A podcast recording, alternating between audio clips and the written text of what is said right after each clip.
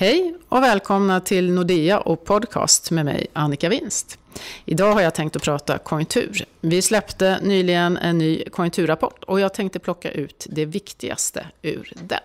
Och vi börjar i omvärlden. Hur går det då? Ja, det går riktigt bra. I våras så pratade vi om en synkroniserad världstillväxt. Det vill säga att väldigt många länder hade tillväxt. Till det kan vi nu lägga råvaruländer som Ryssland och Brasilien som har fått en skjuts av att råvarupriserna har bottnat och nu också förväntas ha tillväxt. Och det betyder att om man tittar på de stora länderna som USA och euroområdet så har de en tillväxttakt på drygt 2. Japan ligger strax under. Och det gör att vi har en världstillväxt nästa år på 3,7 procent, vilket är högsta nivån sedan 2011. Så det går riktigt bra. Men det är ju ingen nyhet, det vet ni redan och vi pratade om det i våras. Utan det som är viktigt ur ett marknadsperspektiv nu, det är ju när vänder det?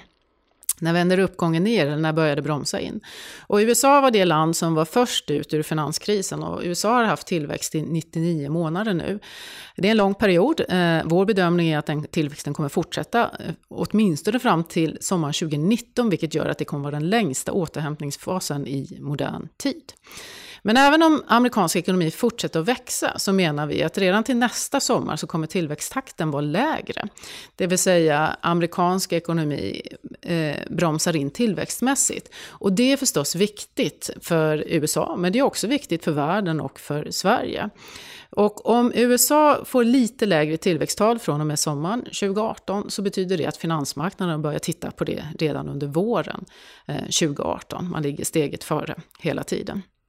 Och frågan är, vad gör eh, då centralbankerna? Ja, där är vår bedömning att trots att vi då har haft en väldigt bra tillväxt under en längre period så får vi ingen riktig inflation i ekonomierna utan den är fortfarande låg och det gör att vi kommer ha en fortsatt expansiv eh, politik. Tittar man på lite olika prisbilder, som vi tittar på råvarupriserna till exempel, så bottnar det ju de någonstans vid eh, 15-16 och vi har haft en, en uppgång i såväl metallpriser som oljepriser. Vi tror att oljepriset kommer att komma upp lite lite grann till, men inte jättemycket.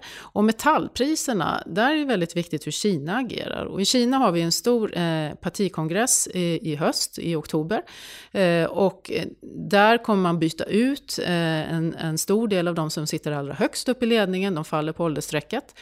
Och det gör att man står inför ett nytt vägskäl. Hur kommer Kina föra sin politik framåt? Och ena sidan kan man då fortsätta med den tillväxtfokuserade eh, utvecklingen som man har haft under en längre period. Eller kommer Kina välja en mer hållbar utveckling? Och det kommer förstås ha betydelse för vilka råvaror Kina efterfrågar. Säg att de väljer en mer hållbar utveckling och att det är batterier, ja då är det den sortens råvaror som man kommer efterfråga. Eller om man då håller sig till det gamla konceptet där det bara är tillväxt som gäller. Då är det mer kol och den sortens metaller och så vidare som, som efterfrågas. Och det, det kommer att påverka prisbilden. Kina är väldigt dominant vad det gäller eh, råvarorna.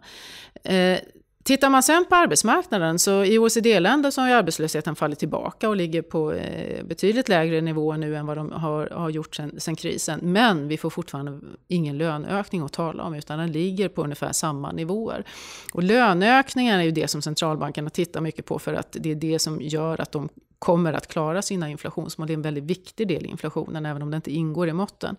Och, och det gör att vi tror att det kommer att vara en fortsatt eh, låg inflation på många håll i världen. Och det gör att den europeiska centralbanken kommer att fortsätta att föra en expansiv politik och vi har ingen räntehöjning därifrån förrän slutet av vår prognosperiod, det vill säga 2019.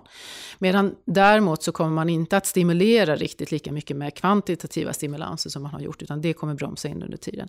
Hur kommer det gå till då? Ja, det vet vi inte riktigt ännu. Eh, det är en svår balansgång.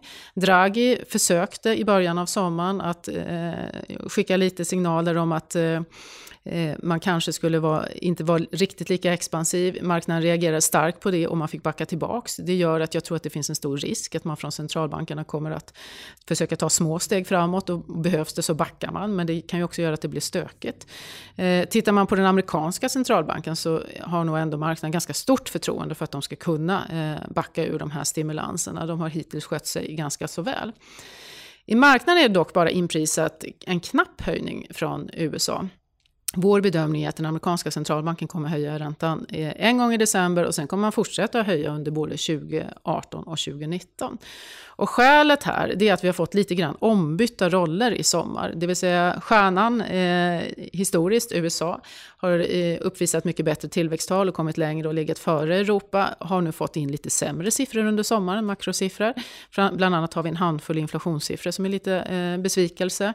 Vi fick en arbetsmarknadssiffra nu den senaste som inte heller var eh, riktigt så stark som förväntat. Medan däremot siffror i, från eh, euroområdet har överraskat på den positiva sidan. Det vill säga att eh, man får signaler om att de faktiskt är på rätt väg. Och vi har en mer stabil tillväxttakt i euroområdet på runt 2 Och man pratar inte längre deflationistiska risker och eh, man pratar inte heller om samarbetet ska spricka. Trots att eh, Storbritannien eh, sannolikt ska lämna samarbetet under eh, prognosperioden. Så att lite mer optimistiska signaler från euroområdet och liten besvikelse i siffrorna från USA. Och det har då fått konsekvenser i att dollarn har försvagats eh, under sommaren. Och det hänger också ihop med den konflikt eller upptrappning av konfliktrisken eh, som vi har mellan eh, Nordkorea och eh, USA. Men eh, det som man kan ta med sig för sommaren det är ju ändå att dollarn har försvagats eh, ordentligt och det är en signal om det här. Däremot är ju då vår bedömning att USA kommer inte att överraska så där mycket mer negativt, utan man har fått in den här datan och prisat in det i marknaden. Och när man har plockat bort alla räntehöjningar så liksom, kan man inte gå så där jättemycket längre. Och från euroområdet så har vi plockat på oss de eh, positiva signalerna. Det är också inprisat i, i marknaden, vilket gör att vi tror inte att det här riktigt eh, ska fortsätta, utan Därav så kan den amerikanska centralbanken fortsätta att höja räntan medan däremot den europeiska eh, ligger still. Så att eh, slutsatsen av eh, hur det ser ut globalt är att vi har en väldigt bred tillväxt. Alla 45 OECD-länderna växer i dagsläget. Det är unikt eh, och det är förstås viktigt. Men det varar inte i evighet. Inga träd växer till himlen. Och att USA bromsar in till nästa sommar det handlar mer om kapacitetsbrist. Eh, de hittar inte rätt sorts kompetens för att kunna kunna fortsätta att växa i den takten. Och det betyder inte att det blir dåligt eller att det är recession, men man har lite lägre tillväxttal framför sig. Och det gör att centralbankerna eh, kommer att föra en fortsatt eh, expansiv politik, men man lämnar den mest extrema eh, stimulansvärden som vi har befunnit oss i under en längre tid. Vad betyder då det för Sverige och svensk ekonomi? Ja, om jag nu målar upp en, en, stark ekonomi i världen så är det ännu starkare i Sverige. Exceptionellt starkt skulle jag vilja säga. Vi har haft en fantastisk utveckling av tillväxt, av sysselsättning, av offentliga finanser under en, en längre period. Och, eh, det är förstås fantastiskt att sitta i regeringen och vara finansminister och kunna gå ut och säga att man då har 40 miljarder som man kan använda för stimulans inför valåret eh, 2018. Eh, eh, och har, har de då räknat rätt? Ja, vår bedömning är att eh, man kommer kanske inte riktigt klara överskottsmålet på 1 procent.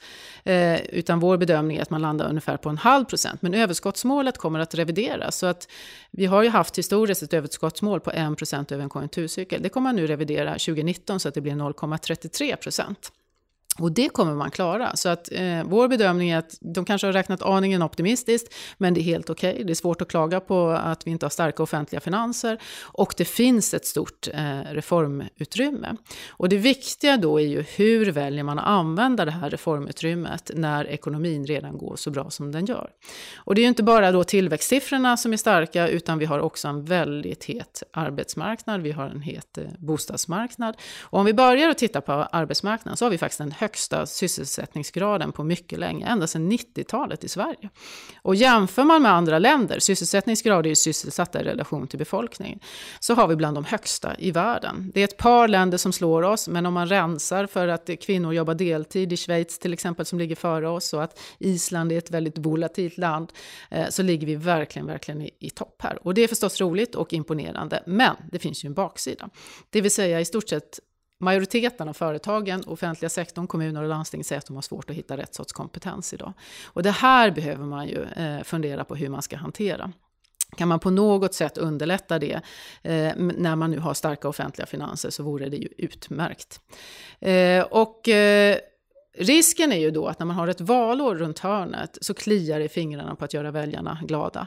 Eh, valfläsk. Och jag tycker också att det som vi ser som har läckt eh, och de förslag som har kommit, det är väldigt mycket stimulans här och nu och det är permanenta utgifter. Och är det något som man ska undvika när man är i så stark konjunktur som vi är idag så är det permanenta utgifter. Och skälet till det, det är ju att just nu är skatteintäkterna bra. Om vi får rätt och USA bromsar in lite, världen växer lite långsammare framöver, då kommer Sverige också göra det med stor sannolikhet och då får vi lägre skatteintäkter de kommande åren. Att då låsa upp pengar idag när de är som störst, det är olyckligt och det ska man förstås eh, undvika.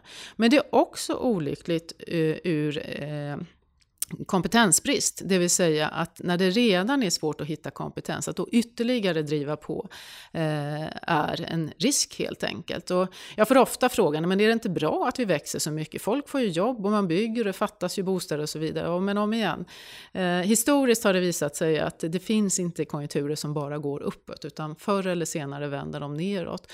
Eh, och därför är det då viktigt, eh, även när man är de bästa av tider, att planera för eh, framtiden. Men trots att vi då har en så bra arbetsmarknad som vi har så får vi faktiskt ingen riktig löneglidning. Och eh, vi har avtal som eh, ni vet landade på drygt 2 och vi har i stort sett inte haft någon löneglidning trots att svensk ekonomi går så bra. och Det är som brist på kompetens. Vi tror att löneglidning kommer att komma upp lite grann och öka mot ungefär 1 Men tillsammans så blir det ändå under det historiska snittet vad gäller totala eh, löner. Och eh, det räcker inte riktigt för att man ska nå inflationsmålet. Så att vi befinner oss fortfarande i en värld där svensk tillväxt går väldigt bra. Det är överhettning på arbetsmarknaden. Eh, det är risk att vi bygger för mycket och får problem på bostadsmarknaden samtidigt som Riksbanken har stora utmaningar att nå inflationsmålet. Och vår bedömning är att eh, just nu så har vi en inflation på eh, 2 och, och runt målet drygt det. Men det är tillfälligt på grund av mätmetoder vad gäller eh, charterresor. Vi har haft andra sådana mätproblem tidigare historiskt vad gäller tomater, gurkor, galna kosjukan och så vidare. Och just nu är det, är det charterresorna. Det här vet ju Riksbanken också och de kommer att, eh, de har precis som vi en lägre inflation eh, i sin prognos framöver, det vill säga man kommer ner till 1,5. Sen är Riksbankens bedömning att inflationen så småningom stiger upp till 2 medan vår bedömning är att det är svårt att klara det. Och här kommer en avgörande faktor vara kronan. Sen årsskiftet och fram till Riksbanken hade sitt förra möte så har kronan stärkts med 5 procent. Eh, det är ganska mycket.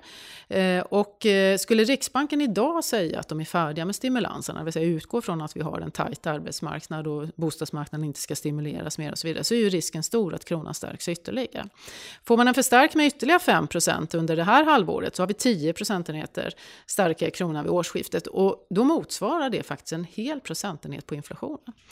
Så eh, om Riksbanken bara andas att de är klara med stimulanserna så finns det en risk att de får kronan emot sig. Och det som var väldigt intressant i Riksbankens senaste penningpolitiska rapport som kom häromveckan, det var ju att de hade lagt en kronkurs som låg helt stabil framåt. Och det är få i marknaden som tror att de kommer hålla emot det, men det betyder ju att Riksbanken skickar signalen att de är oerhört angelägna om att kronan inte ska stärkas. Till varje pris så vill man behålla den. Och skälet till det, det är ju förstås att man vill klara inflationsmålet på 2% och det är svårt om kronan stärks för att importerar man mindre inflation. Vår bedömning är att kronan kommer att stärkas oavsett vad Riksbanken eh, önskar. Och eh, det gör att vi då räknar med att vi får en inflation på snarare 1,5 än eh, 2 procent. Trots det så tror vi att Riksbanken faktiskt höjer räntan, men inte förrän i slutet av 2018. Det är senare än vad Riksbanken själva säger som indikerar sommaren och det är senare än vad en hel del andra prognosmakare också säger. Skälet är just det här att man är, ekonomin eller inflationen är så otroligt känslig för en krona. Men vår bedömning bedömning är att när man då höjer räntan så för man ju en lite mer flexibel eh, politik. Det vill säga trots att man inte har 2% inflation så höjer man räntan med 0,25 eh, procentenheter eh, i slutet av 2018. Om jag satt i Riksbanken, då eh, skulle jag i en pytteliten mening indikera att vi så småningom går åt ett annat håll. Jag skulle eh, så småningom indikera med att höja räntan, kanske snarare med 10 punkter än med 25 punkter, för att skicka signal till hushåll och företag att det är inte så att räntorna kommer att fortsätta ligga kvar på de här nivåerna i evigheter, utan vi behöver anpassa oss till en räntenivå som ser lite annorlunda ut. Jag är däremot inte så optimistisk om att Riksbanken kommer göra det, utan man man kommer som sagt var vänta eh, väldigt länge, vilket gör att vi nu har år framför oss då vi går mot valåret, har en expansiv finanspolitik, vi har en expansiv penningpolitik samtidigt som svensk ekonomi redan går på högvarv. Och risken med det här det är ju att vi faktiskt landar i en djupare lågkonjunktur än vad vi hade behövt att göra. Så att trots att det ser så väldigt snyggt ut på ytan, eh, vi imponerar vad gäller tillväxt, eh, sysselsättning, offentliga finanser och så vidare, så är utmaningarna för svensk ekonomi ganska stora. Och risken är att vi snubblar på våra egna egna ben när vi inte riktigt vågar bromsa i det läge som vi befinner oss i. Där tänkte jag stanna för den här gången. Tack så mycket för att ni har lyssnat och vill ni höra mer om våra analyser eller läsa så hittar ni dem på emarkets.nordea.com. Tack och på återhörande.